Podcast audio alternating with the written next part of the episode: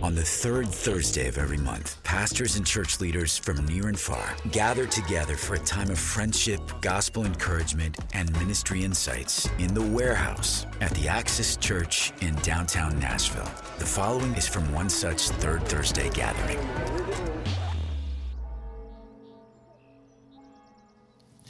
All right, I think we're on here. I had to move this back as far as I can to get into some light just uh, just turned 50 and uh, everything's just is shutting down.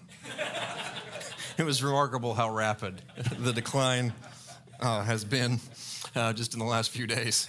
But uh, and I'm also grateful that y'all decided to show up on the same day. That's uh, that's that's great. I'm used to six to eight of us in here in a nice intimate setting. We just kind of talk amongst ourselves. But I'm a little intimidated by y'all. and grateful for you. Um, I don't. Um, I don't have really any business being up here, so take take it or leave it. I guess is kind of how I'll start uh, with that. There was a lot of different directions we could have gone today, um, just because I like to talk about stuff. So, uh, but we kind of landed on this idea of. Um, kind of how not to quit. So I'm going to kind of start with encouraging you to quit and then we'll kind of move our move our way uh, move our way through that. As I was thinking about this idea of quitting, and we'll kind of unpack what we're talking about. Um, there's probably a connotation that's already kind of coming into your mind about what that might mean in this context, but. I think uh, this kind of comes from the perspective in my mind as I was thinking about this of what causes men and women to quit ministry. It's generally kind of where we'll we'll be, and I think sometimes that includes um, our own contribution, maybe, to that process. Sometimes you're you are you are quit, you are made to quit, and sometimes you you you you end in a, a season, um, and there are different factors um, uh, around that, but. Um, but I think the, the, the, the seed of not finishing where you are in the moment is planted really early on with ministers um, and in ministry. Um, it's, it, it kind of comes in, I think, creeps in at the beginning of our journey. Um, and it grows along the way in at least three areas. And there's probably a lot more, but these were really the three that kind of came into my mind. Um, I don't think we really understand the responsibility. Um, or, or maybe we mix up the priorities. And I think part of that in my mind is, um, and it may be um, kind of hard to hear, or I hate to break it to you, but the most important thing you do in ministry is not preach. And so I think sometimes that becomes the thing. And, and early on, we begin to style around that and we begin to think about that and we begin to focus, hyper focus on it. I think another area that um, kind of plays into this and gets planted in our minds early on is uh, we place expectations on ourselves and others, and we allow others to put those expectations on us. And so that's a seed of it's a it's a it's an infection. It gets in there and, and starts to mess with us and begins to erode the foundation of the calling and, um, and then I think we also measure the seed is planted really early. I went, was in ministry for years and years and then went to seminary. And it was, um, it was a bittersweet experience. And um, part of it was looking around at all the young men and women going through this process and um, knowing that, that, that they were walking into something and I'm not sure they were being prepared for what they were about to walk into. Um, so um, I think we measure success by comparison um, and comfort. It's shaped a lot by media, social and otherwise, and by salary surveys. And I think those three things, at, at a minimum, begin the kind of germination process in our hearts that can lead us to an end, maybe prematurely. Um, it's not for the faint of heart, this work that God calls us to do. I think that's why St. James tells us that not many of us should aspire to this, right? In, uh, in chapter 3, he said, My fellow believers, you know you're, that those who teach, that those who are in that, that, that place of responsibility will be judged more strictly. And uh, St. Benedict, in his rule for monks, describes the abbot's role in a, in a monastery or a, a Christian community, and it, re- it has really shaped my thinking about the role that um, I have here um, as an elder, and it's one of the reasons why I serve here with Pastor Jeremy.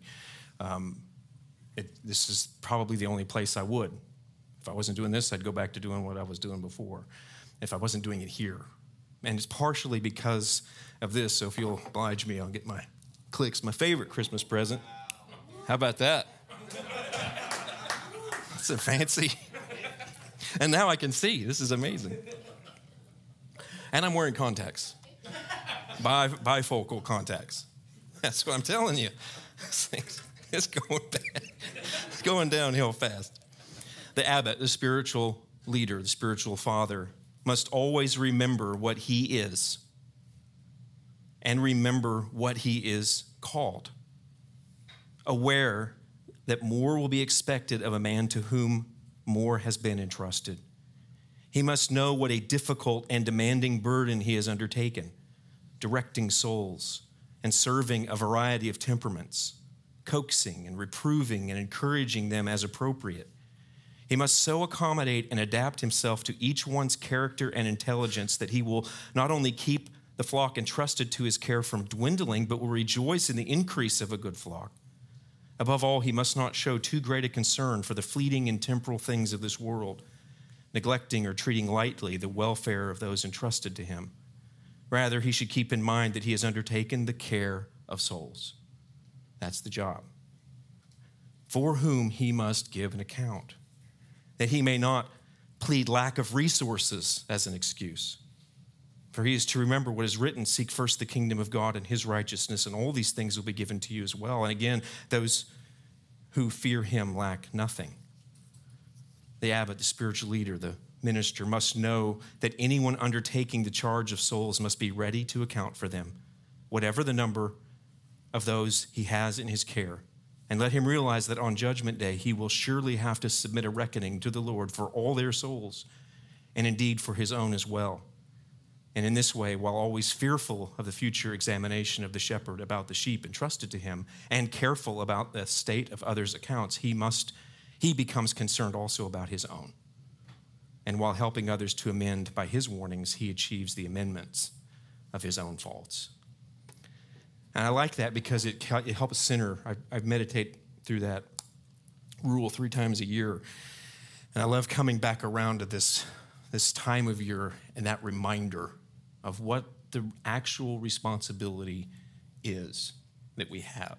And so much of our focus and so much of our time is maybe devoted to lesser things, or we conflate certain things say, if I do this well, that's accomplishing that. And that may or may not be the case. So just take a second at your table and, um, and ask, kind of share with each other, just really, we'll go fast because just a couple of minutes. Uh, why do you do this work? The, um, the why the why is important. That you're kind of coming back to that, coming back to that idea of what kind of got us into this and maybe even through the filter of maybe what some of those perceptions were those may those were probably unspoken. I got into this because uh, of those maybe those three things we talked about at the very beginning.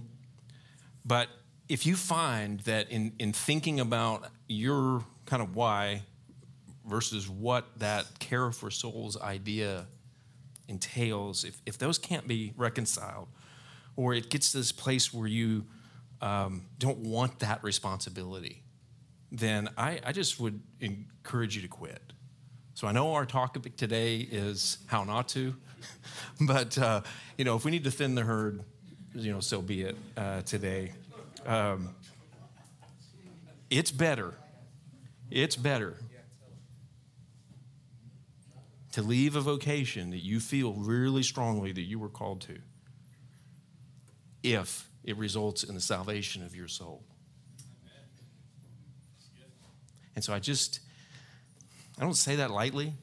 I'm saying that from my, the place of my journey. And uh, I don't know, I don't know if I knew him well enough for him to know me after years and years and years in ministry. So, because I didn't understand the responsibility, I didn't know what that meant. So now take one more kind of two minute conversation time and just kind of why, why do you why do you perceive pastors ministers vocational um, professional christians i like to call them why do they quit? Why do they quit? You know the reality is that that it happens. You know we we know uh, we, we all have we all have the stories. We're, as we're as we're recounting kind of what what causes this what we've observed most likely we're thinking of someone. Most likely we're thinking of a scenario. It may even be in our own lives. Um, each of us along the way are likely going to find that there is a we we we're going to find ourselves in a season when we're unable to perform um, in ways and in places in the service of God's people. It's going to look different. But that doesn't mean you, you aren't still able to be a saint. I may not be able to do this. There may be a disqualification. There may be something that's happened. But that doesn't, that doesn't affect me at my level of identity. And I think that's at the core of what I want to kind of get at today is that whatever that role is that you're in in expressing this call, um, that is not your identity. God works through all people according to his will by bestowing gifts at will, at certain, in seasons and in times, for purposes um, that only he knows at times. And so we plead with him, as the psalmist did, not that we not lose our giftings or their expression, but that he not remove his spirit from us. That's what we beg of him. That, like Cain, we remove from his presence, which is the worst of all possible scenarios. So, no matter what, no matter where we find ourselves, and where, where you are in this season or what may come to us over the horizon, never despair of God's mercy. There are worse things than losing one's vocation, as I mentioned earlier, because sometimes that's what it takes to gain Christ. As ministers, we must, above all else, constantly come back to where is my identity? Who, who am I? Whose am I? And what am I to do? It's not the end of the world because it's the end of the world that we're preparing for in Jeremiah 9. Here we go again. It's the last time I have to do this, I think. Jeremiah chapter 9. And this is what the Lord says, verse 23. Let not the wise man boast of his wisdom.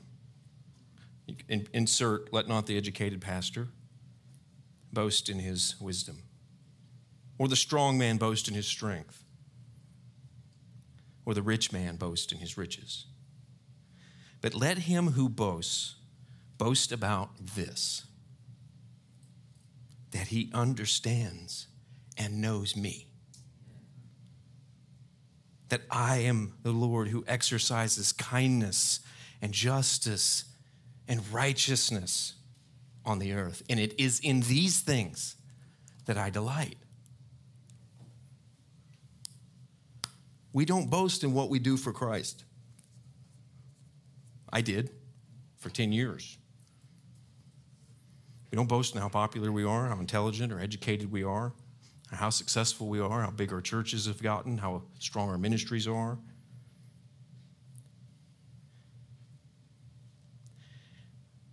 We boast in Christ and knowing Him. But I think what happens is the subtle and constant movement against that identity transfer or that identity shift. As spiritual leaders, it is more, and more importantly, as children of God, we, we boast in a fierce determination to know and to be known by Christ. And that's a, it's a, maybe a distinction with a difference. It is not enough to know him or to know about him. And demons believe and tremble, right? Right? So, who, what, what is the condition when I stand before him in the judgment? What is the, what is the phrase that keeps me up at night? Christ's response to me as I present, as I lay out all of the things I've accomplished and done for him. He goes, I don't, I don't know you. I don't know you. So what I do is not the condition. What I accomplish is not the condition. Does he know me? And that is where um, I come in, in this discussion around how not to quit and I am a one note band, a one trick pony, a, you know, one whatever, whatever you want to call it. Um, because I think this involves being relentless in prayer. I think it involves being obsessed with His Word. I think it involves being committed to love sacrificially and generously to, to the point of pain or death. And I think it involves being deliberate and constant in repentance. So, in thinking about this, how not to quit, quitting what, I, I certainly desire to persevere in ministry, and I want that for you, but I think it's bigger than that. This is how not to quit God. Because that's, that's what matters at the end of the day. There are other things you can do to survive. There are other things you can do to enter eternity. How do I not let the work of God destroy the work of God in me? Tragically, that's a Bill Hybels quote. A few years ago, I found myself at a quitting point. I uh, was the first, the fastest, the freshest, um, had been called to vocational ministry as a young man, stepped into it in mid 30s after a successful career outside of ministry. Was part of a, an amazing movement of God. It was a runaway train. We just, it, it, it, it's surreal. I still look back and think, uh, marvel at some of the things that we got to be a part of. And in tandem with that, and I've shared this with this group before, I think, but in, in tandem with that, I was a very frustrated Christian if I was a Christian. I presumed on God's grace. I was stuck as a casual observer of Christ. I knew him, but I was, I was judgmental um, of others. And my identity was in what I was doing and how I was performing and what others thought of me. I never abandoned the faith, but man, man, I was getting as close to whatever deconstruction means as you can get. And combined with other factors beyond my control, I resigned vocational ministry. As I was sharing with Cole earlier, my impression in that moment in January of 2015, sitting in a high rise in Dallas, Texas, in a sales consulting firm, I, I failed. I'm sitting here because God gave me an opportunity and I failed. And now He's removed this. Um, and my identity, in many ways, was shattered. Because no matter, no matter what we tell ourselves, no matter what we think is our motive and why we're going in, that is a constant part of you that has to be mined and dealt with and examined and repented of. I don't care how long you've been doing this. I don't care how much you walk with the Lord, how deeply you walk with Him. Don't, don't ever stop the examination The psalmist said, Search me, search me, know me, see if there's anything in me, because I won't see it. Maybe before it's too late. A year later, so I'm in this season. I'm like, I failed and I'm out of ministry, and this is, I don't know what to do with this. A year later, my uh, marriage was over and my life was in a shambles. It just was one thing after another. And the comfort that I received in that season from the psalmist was unless the Lord builds the house, they labor in vain. From Psalm 127, unless the Lord guards the city, the watchman watch in vain. You get up early and you go to bed late and you eat the bread of anxious toil. Your life's a wreck. Don't you know it's the Lord who gives his beloved rest?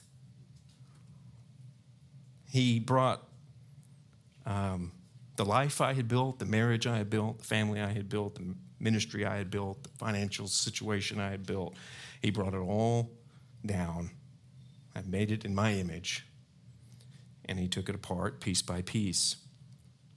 But in the midst of these quitting places, God reached into my heart and simply put, caused me to fall in love with Christ. I had known about him. And I cried when I watched The Passion. It was a movie, right? It moved me.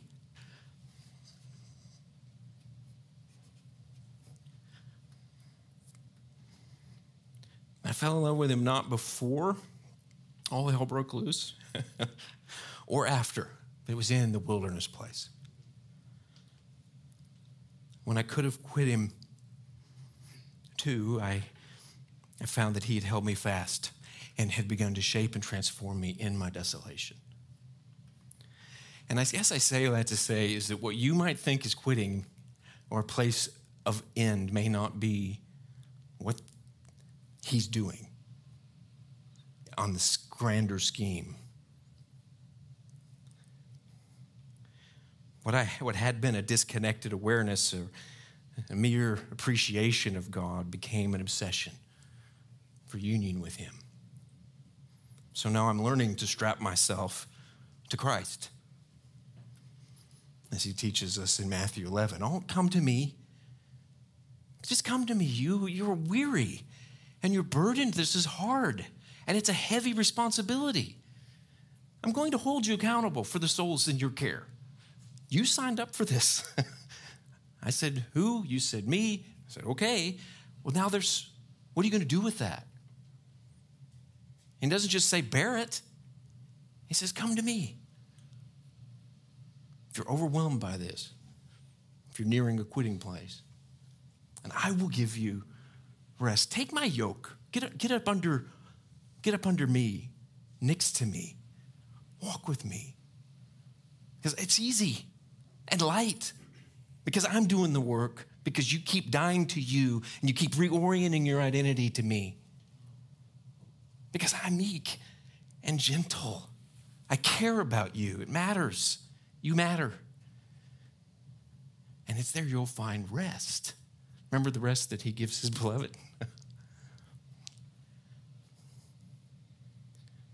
You want to quit? Build the house, protect it yourself, and get up as early as you can and go to bed as late as you can, working for Him. And you'll flame out. I'm learning that the secret to prayer is secret prayer. The psalmist refers to as the secret place of his presence, the place where he is because that's the only place that's real. There's one place in my life that's real, and that's my little prayer room.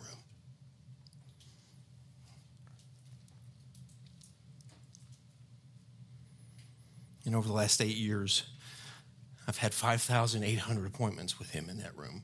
I've spent more time with him in that room than with any other human or entity.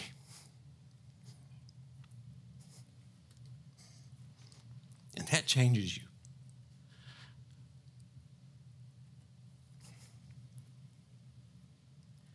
Could it be I'm learning that maybe it's possible that Jesus can become more real to me than the skin on my arms?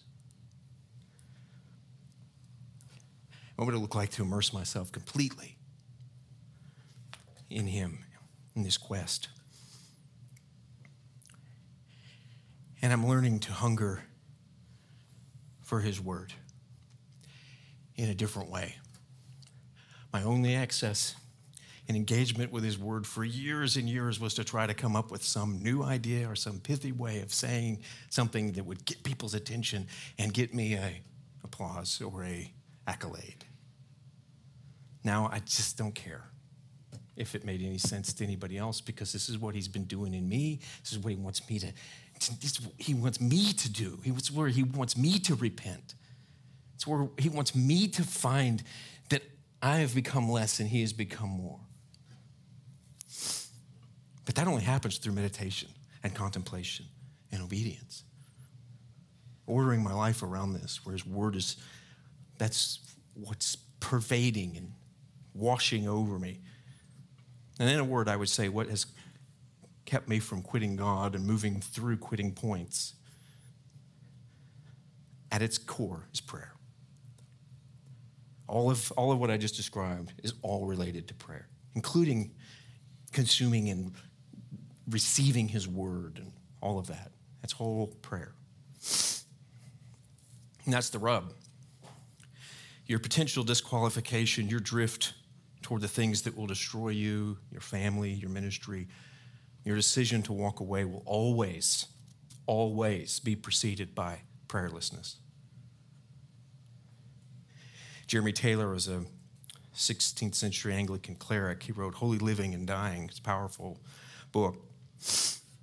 He said, There's no greater proof in the world of our spiritual danger than the reluctance which most people always have and all people sometimes have to pray. So weary of their length, so glad when they're done, so clever to excuse and neglect their opportunity. Yet prayer is nothing but desiring God. A desire for Him to give us the greatest and the best things we can have, and that will actually make us truly happy. It's a work so easy, so honorable, and to so great a purpose that except for the incarnation of his Son, God has never given us a greater argument of his willingness to have us be saved and our unwillingness to accept it. Of his goodness and our gracelessness, of his infinite condescension and our folly, that by rewarding so easy a duty with such great blessings. In a word, the surest path for how to quit is to neglect this grace. A life devoted to prayer is not is how not to quit. And this practice changed me and is changing me. In context of my ministry and performance, prayer is what helps me reorient my identity and constantly coming back and evaluating. My identity is now in Christ, not in my vocation. I may or may not be here this time next year. It doesn't change anything about who I am. I love that obscure passage in Matthew. I always forget the chapter verse where Christ is looking at some people and he says, and, it, and the, the, the writer says, but Christ entrusted his heart to no man because he knew the heart of every man. Christ's identity was, was constantly and only embedded in the Father. So he could love perfectly. He had no expectations. He didn't expect anything from you.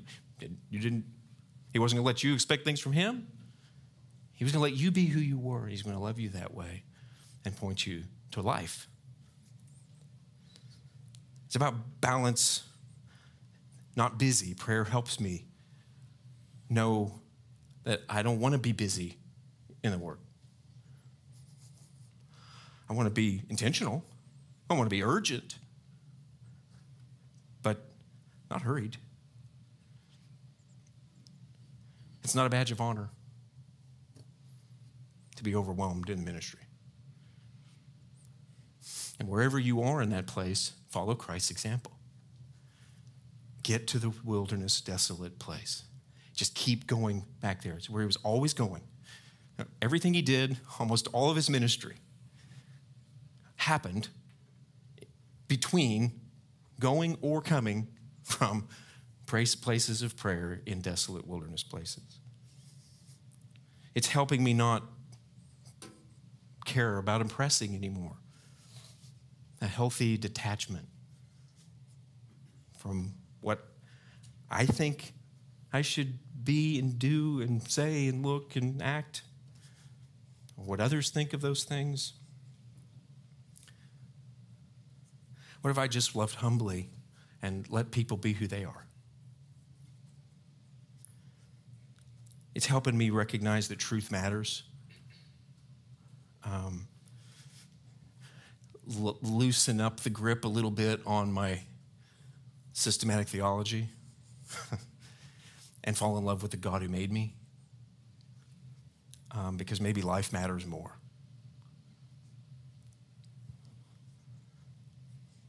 Maybe people are more important than being right all the time. It's teaching me in my relationships that when I'm inevitably in a space of conflict or disagreement or argument, that I have an outlet. I don't have to ra- match and raise. I can beat a path to prayer. If there are unmet expectations in my life with my wife or my family or the, the work I do or whatever, I, I'm not a, I don't have to be a victim of that. I can, I can go pray about that. There are stressors, money, deadlines, whatever. I don't have to just bake in it and steep in it. I can go express that. I cannot, I cannot, at its most visceral, like rubber meets the road level, good pastoring starts in the home. Like if you want to, if you want a, a sense of, am I on the right track here? What's it like with her or him? What's my, what's my default? What's my response? What's my impulse when uh, she doesn't greet me the way I thought she should? When she says something that I know she knows is going to get under my skin, and it's, mm, what am I going to do about that? You want a transformational experience? Don't engage before you go pray. I cannot tell you how many times over these last, God help me, for the first 20 years. God restored us. I mentioned that our marriage was over. God restored us. And the, the, the, the, the tale of two halves could not be more night and day. Because when that happens, now, when those things happen, instead of that spiral and that cycle that we get into, now it's, I'm gonna, I need a minute. And she knows exactly what I'm gonna go do. Or she needs a minute. I know exactly what she's gonna go do. And what comes out of that every single time, because it's repentance. And God gives more grace to the humble. Is that what would have derailed us, what would have caused conflict? Think about that then in terms of your ministry and your, the, the people that you serve with, our teams. I mean, just throw the corporate stuff away. What's it like to be human in community? What does that look like? What should it look like? affects my, my day and my life. This is a reorientation. Uh, as I mentioned earlier, I, it was not it was not to it was not to say something about me. It was to I, I just give you the example of pornography. I I didn't think it was possible for people to not be plagued with it until I saw on an application for Mission Aviation Fellowship that you had to basically say or confirm or whatever, acknowledged that you hadn't ingested or consumed pornography for three years. And that was the moment when I thought, that means somebody's doing that or they're lying. I mean, I guess it can happen. I had a 30 year track record of not being able to shake it. So, similarly, what my point about talking about prayer appointments was not to tell you not to shine a light, it was to say, it, it, you can do this.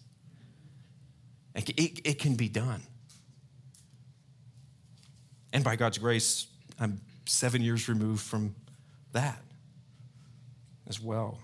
But it's just this idea of re- reorientation, feeling, I'm feeling time until I pray. Like the most important meeting I have of any day is my morning appointment with the Lord and my evening appointment with the Lord. And it doesn't matter, Sydney's with my daughter, it doesn't matter what's going on in the evening when it's appointment time. I'll be back in a little bit. Priorities and desire begin to have, have changed. And again, as I mentioned, identity, my platform. I, and I'm re- recognizing my identity now is not called pastor or minister. My identity is not even Christian per se. My identity is sinner.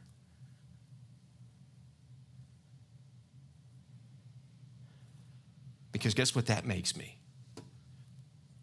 Desperate for mercy. It keeps me from going finally to a place where God can use me. Or isn't, isn't he lucky? No, man, your identity is desperate sinner, completely unable to help yourself or others. And when you preach from that place, that changes it. When you minister to each other from that place, it changes things. I want my, I want, I want my ministry, I want our ministry here to look more like AA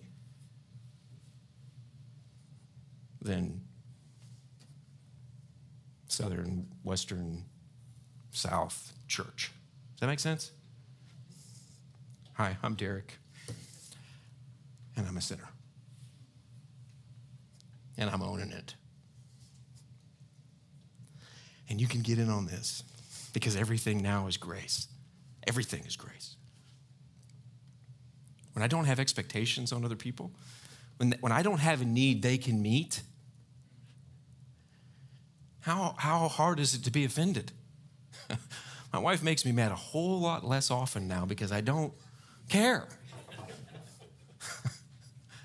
I, don't need that. I don't need, I don't need anything from you. My, my posture relationship toward you is to give.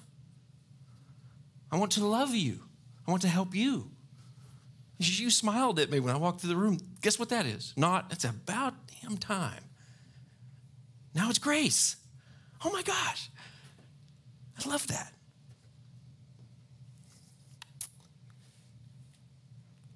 And at the end of it, this goes back to that full circle from the very beginning of the, that, that seeds that are planted in us early in our ministries that begin to erode and to destroy.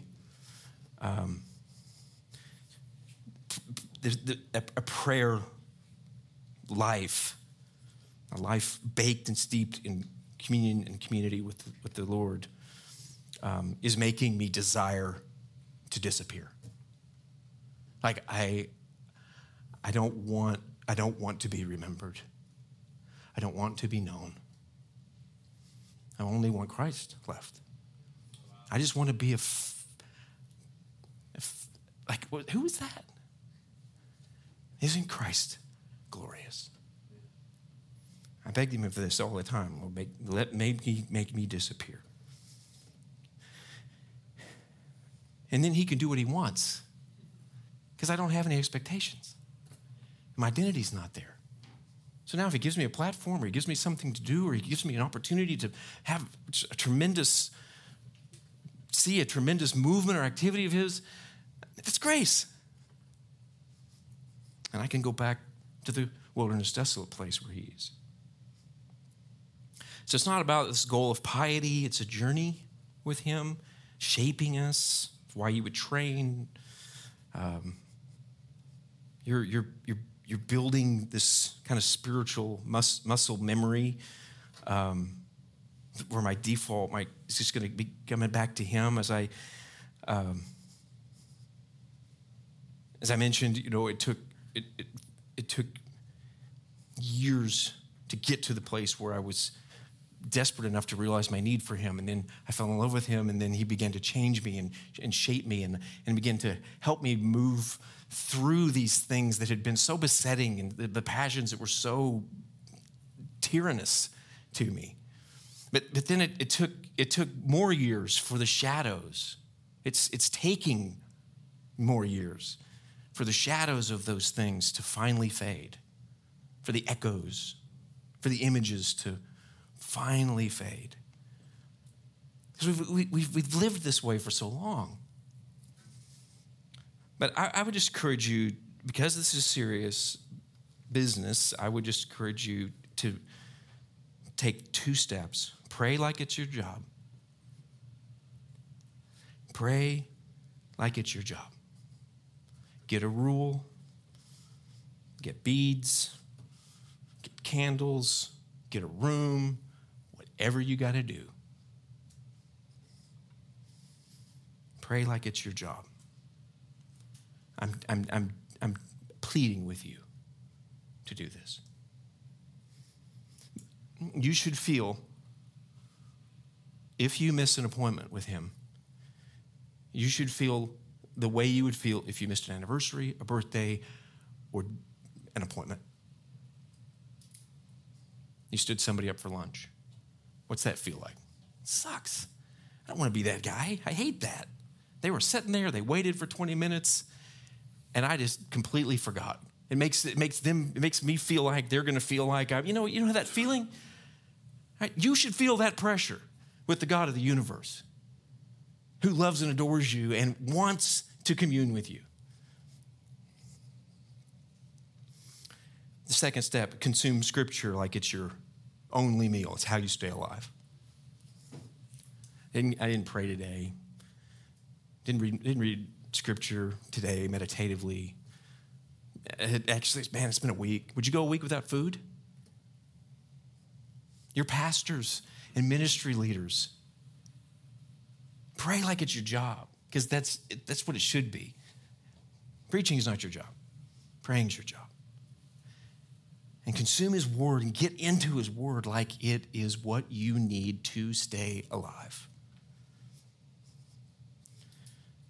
I would encourage you to be patient in that process. It takes time, as I mentioned, for the echoes of self sufficiency to fade, for the desire to be admired to give way to humility for the passions of lust and greed and pride and gluttony to be replaced by self mastery. The paradox is that true freedom is only found in discipline, where I'm no longer a slave to the things that have so easily beset me. It's the path to intimacy with Christ. And you don't rush intimacy and you don't achieve it without effort.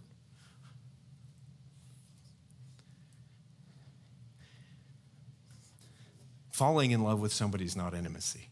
It's a start, but that's not the end. You know, it's the, the couple, the puppy love, first, second date couple, or maybe the newlyweds, and then the old couple sitting on the bench that haven't said anything to each other in 45 minutes. Who's closer to each other? It's most likely the old couple sitting on the bench. They got a lot of miles and a lot of time and a lot of investment in that. That's where we move. That's why prayer eventually becomes much quieter than words. Grit, determination, faithfulness, perseverance in prayer. That's the transforming work that shapes us into spiritual leaders, pastors, elders, whatever. Men and women who will not take their eyes off of Jesus come hell or high water. This is how to not quit what matters most the pursuit of union with God Himself, no matter what happens to us vocationally.